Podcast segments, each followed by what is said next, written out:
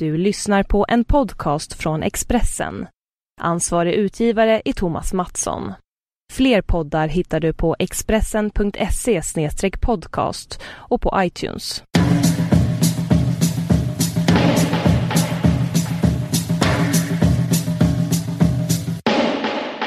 Hallå! Hallå där.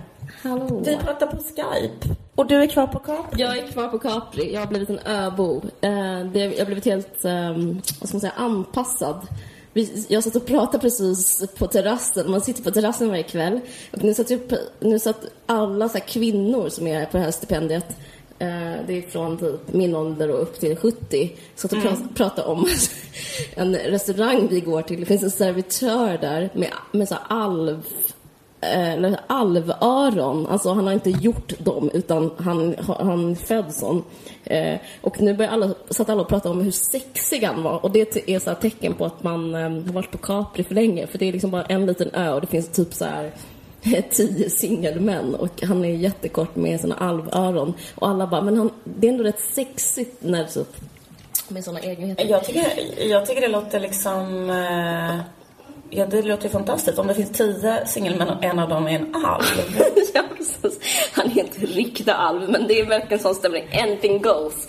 Men kan han trolla? ingen har några krav, så ingen har ens frågat. Och ingen kommer fråga. Det är väldigt mysigt. Man lever i en total bubbla. Det är faktiskt också helt sinnessjukt. Jag ska inte prata så mycket om det, men jag måste bara säga att det finns bara vita människor här, vilket jag tycker är riktigt uh, obehagligt. Det är liksom lite som tredje riket. Alltså fast på själva... På Capri. Äh, Capri alltså. är den dyraste, rikaste kommunen i uh, Italien. Och Neapel som eh, ligger utanför Neapels kust, eh, som jag pratade om förra gången, den här smutsiga hamnstaden. Det är mm. en av de fattigaste kommunerna. Mm, det är väldigt speciell stämning att komma från Neapel och komma hit. För att det var någon som förklarade att invandrare inte får ha andra jobb än städjobb och så här skitjobb. Jag vet inte om, om det var en värdering eller om det var någon slags... En lag? Ja, det låter så jävla skumt. Ehm, och så, så, man ser så här folk som är lite, har lite mörkare hy, ibland så skymta med typ att bära tunga saker i, i ett kök. Och då sätter man så här all den här, det goda vinet i halsen. Alltså det är liksom det, så jävla, det, det, blir ännu värre tycker jag. Du vet när det ska vara så jävla gemytligt och pittoreskt och sen så typ att det bygger på att förtrycka någon annan. Jag vet inte om jag säger självklarheter men det är så jobbigt att det är så jävla uppenbart att det är så det är för att de måste städa undan så här, alla de som arbetar sen så står man och så här, pratar själv med en sån underbar italienare i baren medan någon typ så här, bär säckar av kol typ för, mm. för en viss pizzas eh, ugns skull och så. Så var det i Brooklyn också när jag var, det kommer ihåg vi poddade när jag var i New York. Och då minns jag att det var typ hela Williamsburg var så full av så hippa ställen och i varje, varje kök som man så kunde kolla genom en liten lucka i en dörr, svängdörr, så såg man så här olika hispanics arbeta. Och det var då jag hade min kris med att, eller min identitet som hispanic. Jag känner mig mycket mer så lik, estetiskt lik en hispanic person än en så här, jag vet inte, vit person. Det var speciellt. Jag känner mm. lite, jag är inte lika en jävla Bangladesh-människa men det, det är bara så här, det är någon dålig eftersmak på all så här, olivolja och du vet. Men ska inte vara negativt. Men det, så är det lite här mm. på Capri. Men så är det väl överallt liksom. Men jag kan förstå tänka mig att det kanske, det är kanske så är mer, uh, eftersom Capri är så lyx uh, lite lyxresort, lyxsemesterställe, är det inte det? Ja, jag tror det mest är att, du vet när man upplever klassamhällets glapp, när man ser dem så, man kan bli så här, eh, man kan skära sig nästan på så här, så här vassa gapet liksom. Ja. Om, man, om man tänker på Möllan, är ju också så, fast det finns liksom någonting i stadsbilden som är lite mer förlåtande. Det är också dåligt på jättemånga sätt, men förstår du lite vad jag menar? Mm. Det är svårt. Ja. hur, hur mår du? Jo, eh, jag mår bra. Jag har precis varit på en konstkryssning apropå att eh, vara övre medelklass. Den här podden liksom, den eh, har ju ballat ur. Ska det vara så att du rapporterar från en Capri och jag rapporterar från en konstkryssning? Lever vi våra mammors dröm? Är det, är det här våra ja. mammors fel? Ja, ja, jag vet inte. Men jag, jag i alla fall um, var med i en sån uh, kryssning som är, mm. alltså kryssning är fel ord, det är så konstigt miljö på en sån båt. Men det är liksom en sån Finlandsfärja. Och så är det massa, det är som Rederiet fast med kulturtanter. Och då var det liksom, eh, fe, jag var liksom då en av fem eh, inbjudna liksom konstnärer som skulle hålla föredrag. Eller sex, jag kommer inte riktigt ihåg.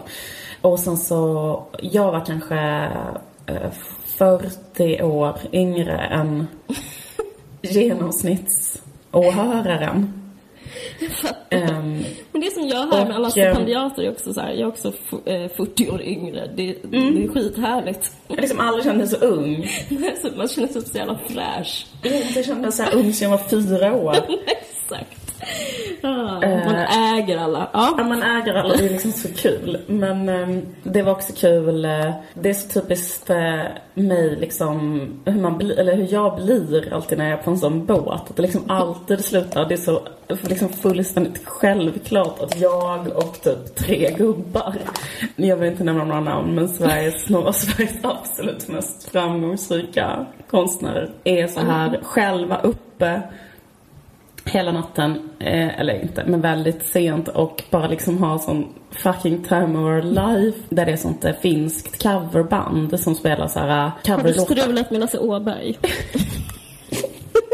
Men jag måste, alla undrar och jag måste fråga. Eh, ja, ja, precis. Nej, men, men, Nej, jag eh, fattar. Inte Lasse Åberg. Okej. nej, Ja. men ehm, eh, nej, alltså det är ju inte frågan om eh, något strul. Det mer sån här stämning. Vi buggar, skriker de. Ah, vad kul det låter. Eh, Ja men alltså det var så jävla kul. Det var fantastiskt roligt. Det var svinkul. Men det var också kul för mig att så här, eh, träffa, alltså all, de andra som var med, det är verkligen så här några av de konstnärerna som jag liksom tycker gör bäst grejer i hela Sverige.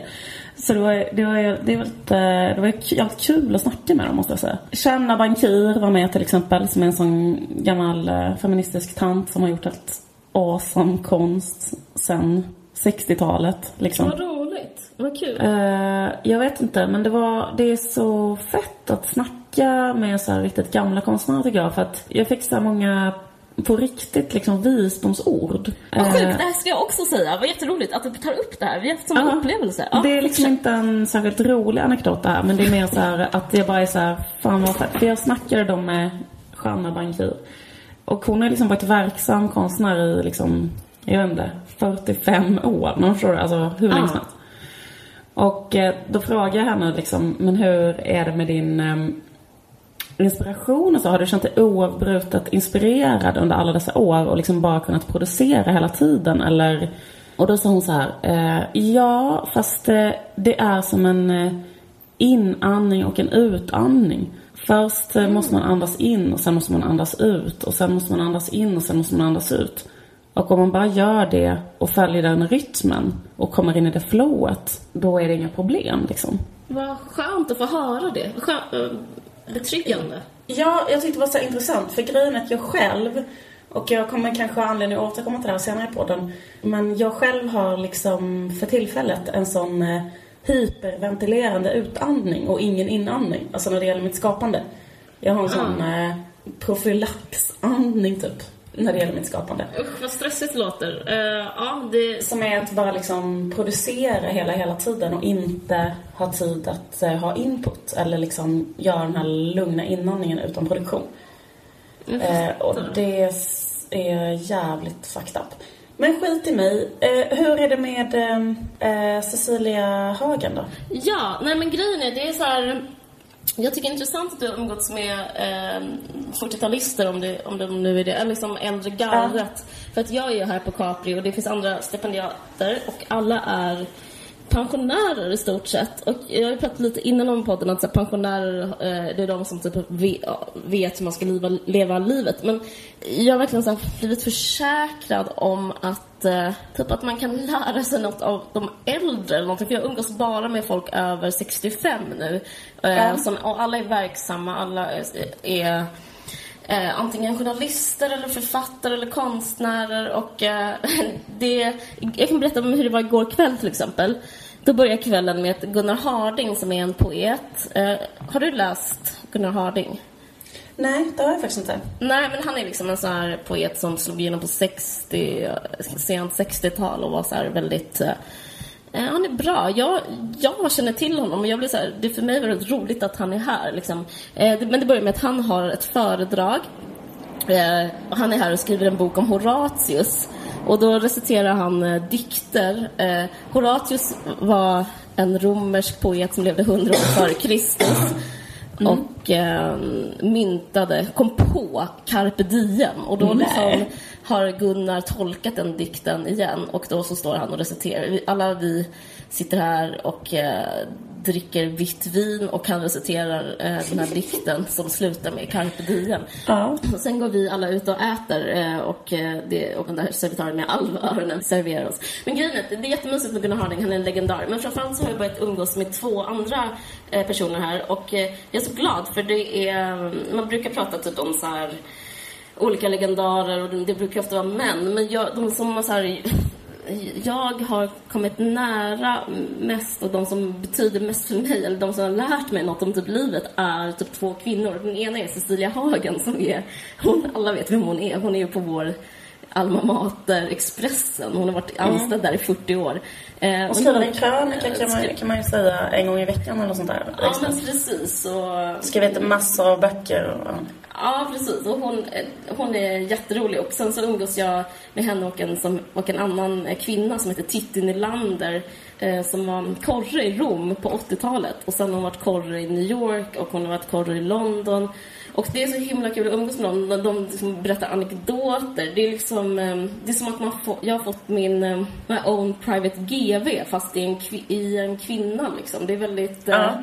Eh, och eh, det är jätterolig stämning. Cecilia kallas chefen. Det var en sån sak. Eh, Titti kallar Cecilia chefen för Cecilia bestämmer vad vi ska äta varje kväll. Men framförallt, de eh, vet mycket mer om hur man ska leva livet. Det är inte så mycket konstnärsråd. Det är mer så här att Berätta. Jo, men det, de, har, de har en pakt när de är mm. här, att de ska gå ut och äta varje kväll. Så det de gör i sitt liv, det är att varenda kväll går de ut, alltså varenda kväll, inga undantag, går de ut och går på restaurang. Och de älskar vin och de älskar mat och de, de är inga alkisar, men de typ dricker eh, typ eh, några glas vin och de äter god mat. Och sen så är de så här, skit i allt bara skit i allt. Och så har de gjort så jävla mycket, och så jävla mycket under sitt bälte och fortsätter göra massa grejer. Eh, Medan jag och min kille som är, vi håller på och skriver jättemycket, hetsar jättemycket, stressar jättemycket. Vi äter gröt på kvällen för att spara pengar. Alltså jag skämtar inte. Och eh, vi har jättedjup ångest för jobb hela, hela tiden. Och de har ingen ångest. Det enda de håller på med är att så här, varje kväll dricka vin, äta god mat. Och sen så men, inte bara, men det är inte bara det att de har mer pengar än er? Fast så mycket pengar... De, gör, de liksom lever inga, inte överflöd heller. De bara prioriterar. De, de, man märker att det inte liksom... De oroar sig inte särskilt mycket och de bara sitter och skämtar. Jag har fått reda på jättemycket om Cecilias uppväxt. Alltså hon, eh, hon är inspirerande i sitt sätt att vara. För hon, jag vet inte om det är taskigt eller om jag förolämpar henne när jag säger att hon är lite överklass. Men hon är väldigt så här, lättsinnigt sätt.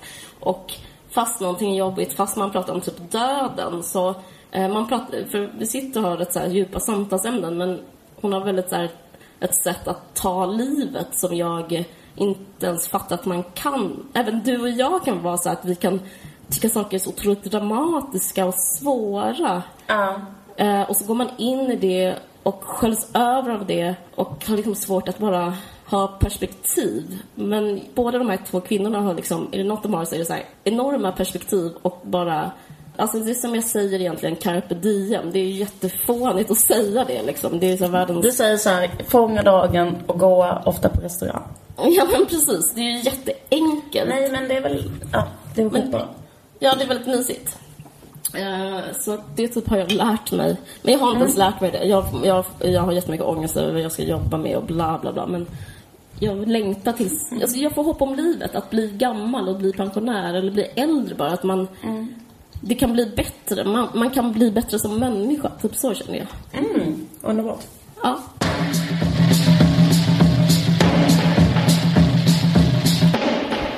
Minns du eh, ett tv-program som gick eh, i tidigt 90-tal som hette Förlåt mig? I do. Det var liksom så här i TV4s eh, barndom. Så hade de så jävla många sådana typer av program som var så här Det var mycket så här, typ en kvinna med burrigt hår. Alltså så jävla mycket så, sånt jätteburrigt. Det måste ha varit innan plattången. Ja, men allt var burrigt. De hade stickade tröjor minns jag också. Det var innan Just man det. förstod att stickade tröjor och TV är inte en bra kombo. Men det var jättemycket så här mjukt liksom. Just det. De såg ut som en sån, ehm, vad heter en sån sak i naturen som ramlar ner från träd ibland? En sån mjuk fast taggig liksom boll i princip. Ja, något som, som var så här ofarligt, som så här mysiga dagisfröknar såg de ut som. Eh, Just det. Ja. Mm. Och så var det också ofta att de hade liksom ett program som eh, handlade på något sätt om känslor eller liksom relationer fast på ett väl... Och sen kändes det som att det var lågbudget också. Det var liksom innan reality och innan ironi. Så det var bara sådär ett trevligt, en trevlig approach. Ja, light. Ingela Agard, Ja. eller var det Ingela Agard? Ja, kanske, nu säger jag kanske fel, men det var en sån kvinna som hade så här burrigt hår. Hon hade ett program som hette Förlåt mig.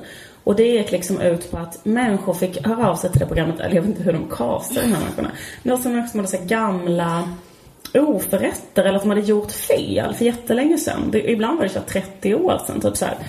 Ehm, och då skulle de leta upp de människorna som de hade gjort fel mot och knacka på. Och så typ ha med sig en blomsterkvast och säga så här. Eh, knacka på sig kanske hos sin gamla lärare som de hade spottat på typ. Nej men jag vet inte.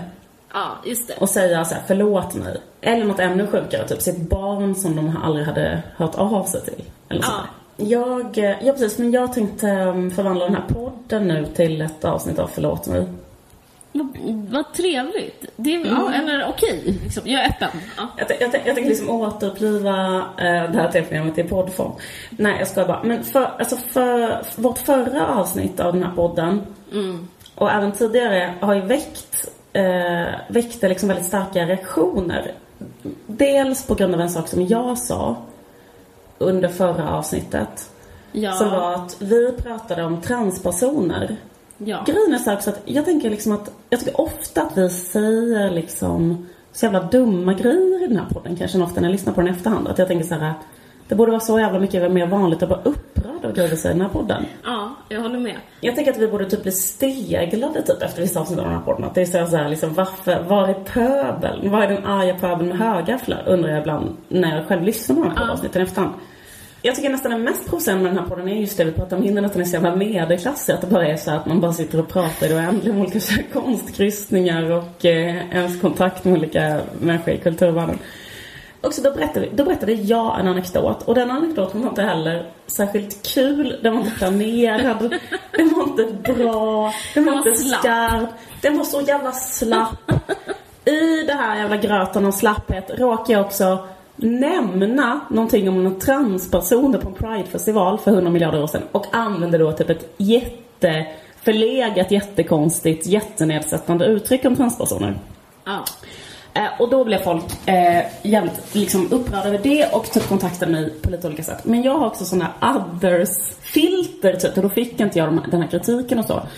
Men efter några dagar så, så Jag kom fick den den här- kritiken, eh, det sa jag till dig lite, lite Ja, du senare. sa ju det till mig precis. Du fick ta, du har i två fall Jag fick nu. städa upp efter dig. Du, du fick städa upp efter mig och det var inte bara detta utan Ett, ett annat fall, vi kan återkomma till Ett det andra fall, vi fallet. återkommer till det andra fallet. Men jag eh, är ju då poddens terrible. Det är jag som skapar problemen i den här podden. Men grejen i alla fall att de eh, var då med rätta eh, jävligt eh, upprörda av det här. Och just det, det var också att jag liksom eh, på ett liksom jävligt töntigt och onödigt sätt höll på att koppla ihop transkvinnor med någon slags så här sexuell utlevnad som skulle vara en slags motpol till eh, katolska kyrkan, vilket också är så här såklart supertröttsamt och eh, helt eh, idiotiskt. Och varför ska man alltid bli beskriven som en jävla Lou Reed-musa bara för att man är transperson? Det, det kan jag också förstå att man tycker är helt vidrigt jobbigt så här. Skitsamma. Slut, eh, summan av kardemumman. Eh, olika människor kontaktade mig angående detta var svinförbannade. Ja. Just det, så, så jag skulle vilja ta tillfället i akt i podden att än en gång be om ursäkt för att jag sa så. Ja, jag ska bara säga för att, för lyssnarnas skull att caset var Mm. att sexualisera transpersoner, att det är, det handlar inte bara om dig, det att det finns en tendens att när man berättar eller skriver eller säger någonting i media om transpersoner, det här var de sa till mig, så är det ofta i sexualiserande ordalag. Så att det var, Men jag vill egentligen inte så gräva ner mig så mycket i det, men jag tänkte på det där med förlåtelse. För sen samma dag så vidarebefordrade du också ett annat mejl till mig som var från Sigge Eklund. Eh, och han har också försökt kontakta mig då tydligen under en längre tid. Men det har hänt samma sak där, att de har sorterats bort från min Facebook då. Det är också roligt att det blir då som att jag också med de här människorna som kritiserar mig på grund av de här nedsättande grejerna som transpersoner. De upplevde också det som att jag typ undvek att svara först. Det kändes lite som, så här, som att jag typ mot Olofsson i Nuon-affären och sånt där. Som så här, gjorde. Så här. Men liksom så här, helt um, utan att mena det. Eller liksom helt oavsiktligt. Samma grej då med Sigge. Då är han så här skickar då till slut via dig. Och det som han eh, känner, sig, eh, sig arg på då det är också någonting som jag sagt i den här podden och eh, det är för att jag då har eh, eh liksom i all välmening eh, försökt, eller typ skämtat om hans bok, eller om en karaktär i hans bok. Mm. Ja men det är också så jävla, det är också liksom eh, en idioti från min sida. För då är det typ så här att jag typ har läst några rader i hans bok, tyckte att de var ganska roliga, vissa formuleringar, skämtade lite om dem. Då skämtade jag lite om dem i, den, i vår podd. Så skämtade jag om det i den andra podd, Lilla Drevet. Och sen så skämtade jag om det en gång till.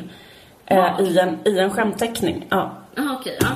Eh, du mjölkade det, det skämtet så att säga. Ja, exakt. Och det är det som är det mest pinsamma. Att liksom jag är så jävla liksom oinnovativ. Eh, att jag liksom har gjort alla de här kränken mot honom. Jag har liksom använt samma deg, eller som gjort liksom olika bullar av samma deg helt ja. enkelt. Ja. Och jag tror typ att jag har gjort alla tre grejerna dagarna efter varandra typ. Och sen har ja. bara, den här skämtteckningen liksom kanske kom ut nu eller liksom för någon, några veckor sedan. Men jag har gjort den för jättelänge sedan liksom. Men i hans värld blir det ju som att jag är besatt av honom.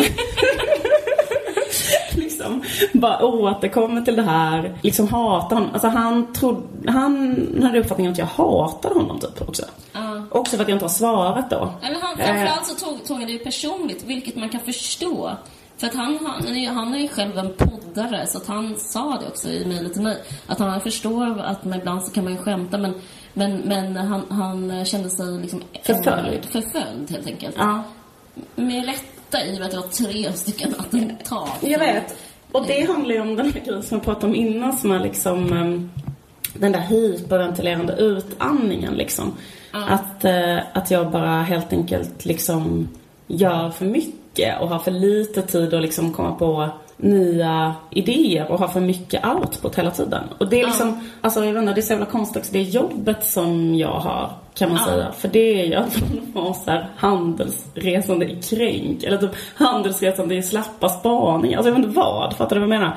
Mm. Och hela tiden liksom bara använder dem. Och ju mer man jobbar eller ju mer man har, äh, har att göra. Ju mer slappa blir de spaningarna också. För att jag menar jag fattar ju också, men jag menar, jag, jag, jag fattar ju också så här, det är en romankaraktär. Det är liksom, det är ju rätt fjantigt att driva med en romankaraktär jag, jag, kan ju inte kräva moral av en karaktär i hans bok, typ, även om liksom en formulering är rolig. Alltså det är ju lågt liksom. Det är ju onödigt. Det är ju att göra sig själv lite dummare än vad man är egentligen för att man typ tycker att något låter kul. Ja. I hans huvud blir det som att jag hatar honom jättemycket och förföljer honom typ. Men eh, alltså jag har tänkt på detta i en halv dag och då gjorde jag alla grejerna. Förstår du vad jag menar? Och, eh, mm. och sen efter det har jag aldrig mer tänkt på det och det har sorterats i några others. Eh, alltså det är nog det jag har tänkt minst på. Så ja. det är motsatsen till att vara galen av ilska på honom liksom. Eh, men i alla fall, då eftersom jag sa eh, förlåt för det här och så vill jag också då säga förlåt Sigge för att jag på ett så slappt sätt kränkte din romankaraktär tre gånger. Mm. Eh, jag ska försöka bättra mig. Men vet du vad som är det absolut sjukaste? Nej. Det är att hela anledningen till att jag typ läste den här lilla passagen det är att jag jobbar med en mycket större serie och håller på med någonting som jag tror kan, vara jätte, kan bli jättebra. Jag håller på att bygga en sån pyramid liksom av en jätte, ah. något som jag tror kanske kommer att bli en jättebra serie eller en jättebra tanke. Alltså det här var research, um, slask. Research. Exakt, mm. exakt. Och då, det som egentligen är caset är att just en pytteliten bit från den här boken skulle passa så jävla bra in i den där riktigt bra spaningen. Mm -hmm. Men nu är ju det det som egentligen är det enda liksom, bra sättet att använda det här materialet på. Mm. Det jag gjort innan liksom är helt kast. Men nu har jag liksom förverkat den chansen. Men det som är så otroligt dumt är liksom att det här är egentligen det enda bra tillfället att använda skiten. Vad intressant. Men ska du inte göra det då? Jag tror inte Sigge förstår det här efter att ha lyssnat på den här podden.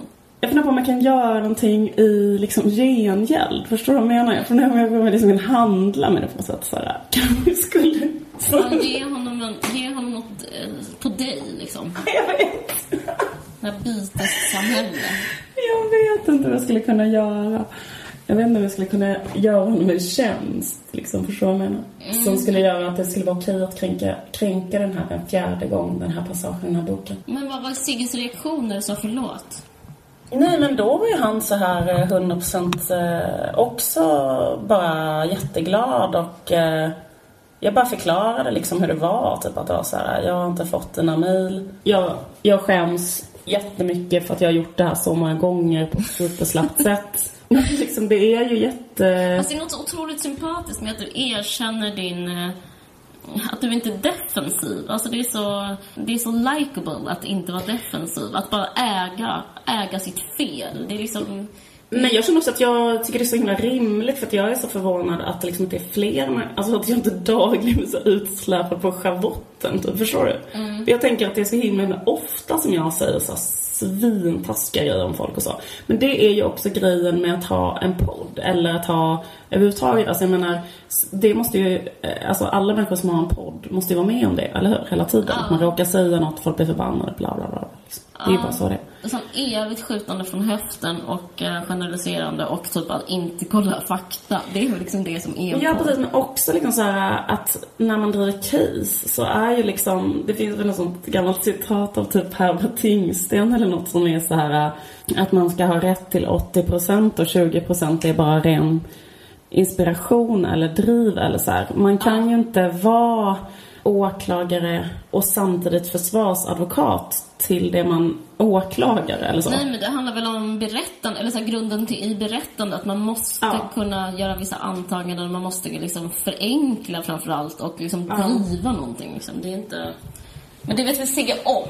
Det vet han om. Han gör likadant. Ja, absolut. Jag vet. Men jag tror bara att han tyckte att det här var för slappt och det kan jag verkligen hålla med om. Jag tycker att han har rätt i.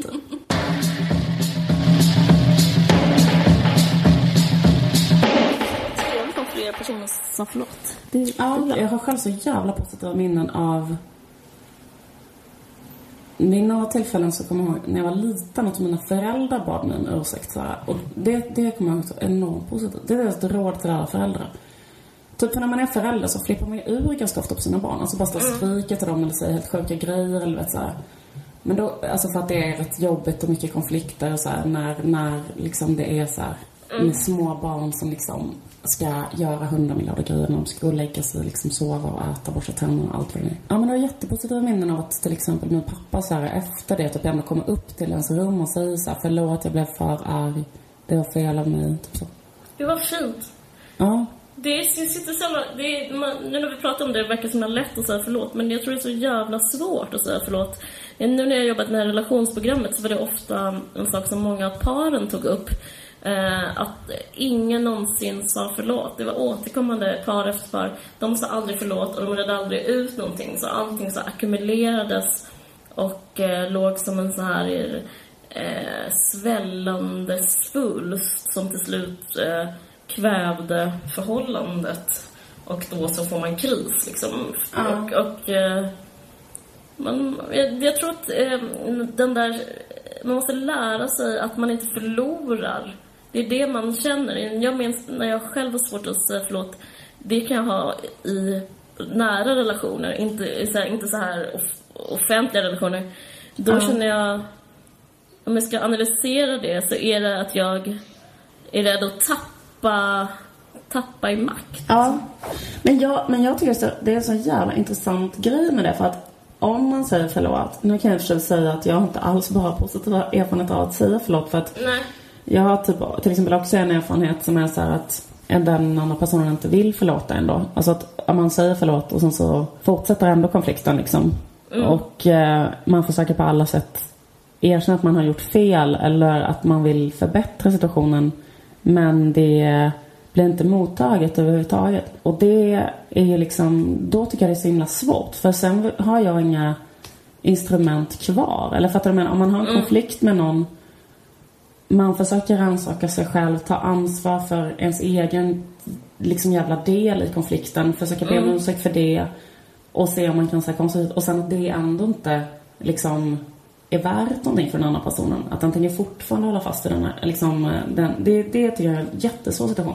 För efter det är man maktlös, tycker jag. När inte det ens hjälper. Ja, men det är väl det som är själva eh, svårigheten med konflikt. Då ska man ju klara av den andra personens smärta och fortsätta, den fortsätta smärtan. Att man bara ska... Man, man har ingen rätt. Alltså att säga förlåt, man, man får ju ingen rätt bara för det. Man ska, man ska bara... Man ska bara blotta strupen och sen ska man ta att man har orsakat eller åsamkat någon smärta och sen kanske den Ja. finns kvar. Det är jobbiga grejer liksom. Ja, precis. Men jag tycker en annan grej som jag tycker är så här, äh, jävligt viktig när det gäller, alltså det är viktigt på ett jättestort plan just det Ja. med att säga förlåt. För att det är så himla viktigt att inte ha kravet på sig själv eller på andra människor att man ska vara moraliskt perfekt och att man inte ska ha till exempel ondska inom sig eller göra fel eller göra dumma saker liksom. Eh, För att alla människor gör det. Alltså alla, alla, alla människor gör det. Och man själv gör det också. Man själv kan inte ha heller det som en, som en idé om sig själv. Att man ska vara 100% god. Ja, men det handlar ju om att förhålla sig till aggression eller aggressivitet överhuvudtaget. Att acceptera att alla människor har en aggressivitet för att den kommer komma ut. Alltså det, är ju, det vanligaste med sådana människor är att de blir passivt aggressiva. Det, är- och det är, jag menar, man kommer inte undan liksom. Jag tror, jag, jag vet inte, för om man säger förlåt och kan erkänna att man själv kan ha fel och inte är perfekt och bla bla.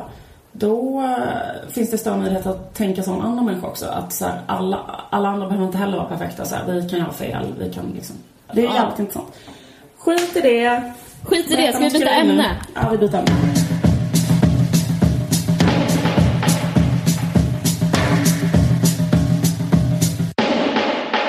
Jag kan berätta lite nyheter för dig. Men jag kan först fråga dig, den här frågan fick de på Godmorgon Världen, panelen på Godmorgon Världen, så tänkte jag nu ska jag fråga Liv samma fråga. Tror du, Liv, att det är bra för SD att Jimmy Åkesson har blivit utbränd? Ja, nej, det tror jag inte. Okej. Varför inte? I- Därför att min upplevelse av SD är att SD är ett väldigt så här, att det som är grejen med SD, det är Jimmy Åkesson. Att han är en så pass eh, skicklig politiker.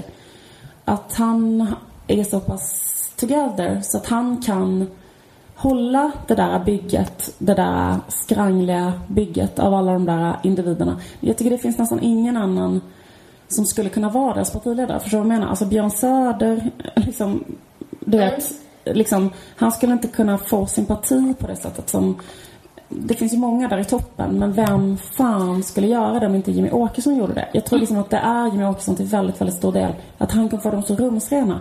Han är så duktig på det liksom.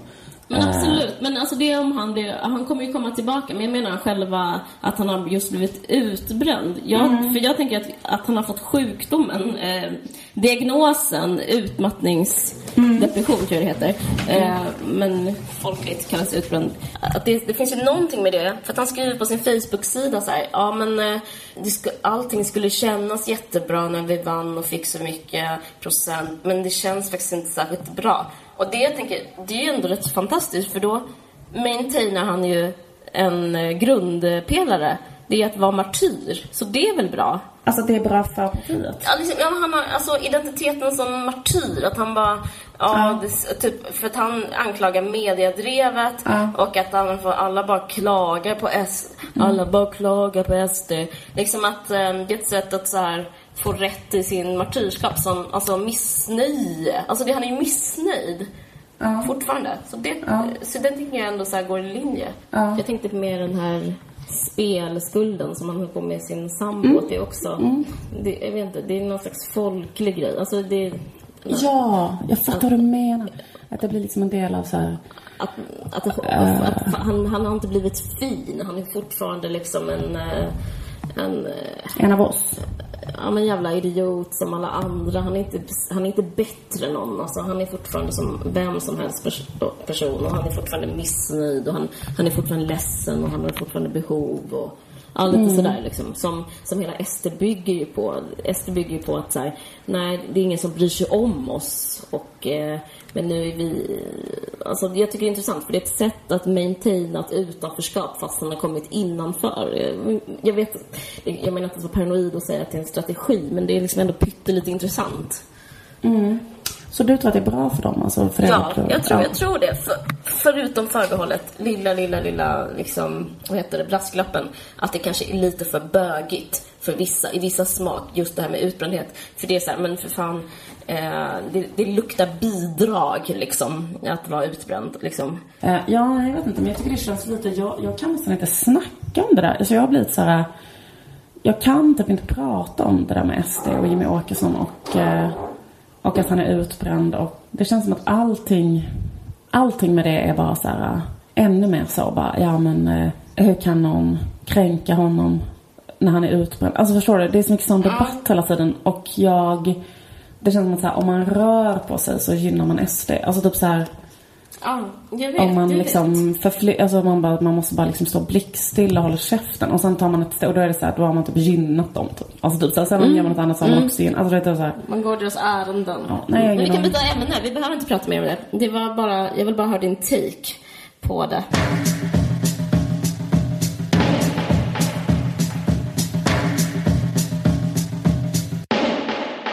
Men Cecilia Hagen berättade för mig att det är bara, eh, det är så mycket så här, som hänt nu, att alla mediamän eh, har fått så här, tillgång till så här, jättecoola båtar.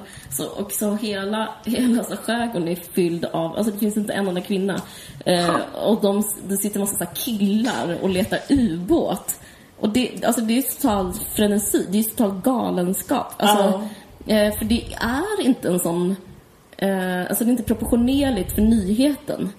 Eh, det är liksom, det kostar otroligt Nej, nej, men man får ju- pengar det är och, liksom- och det, det är bara kul.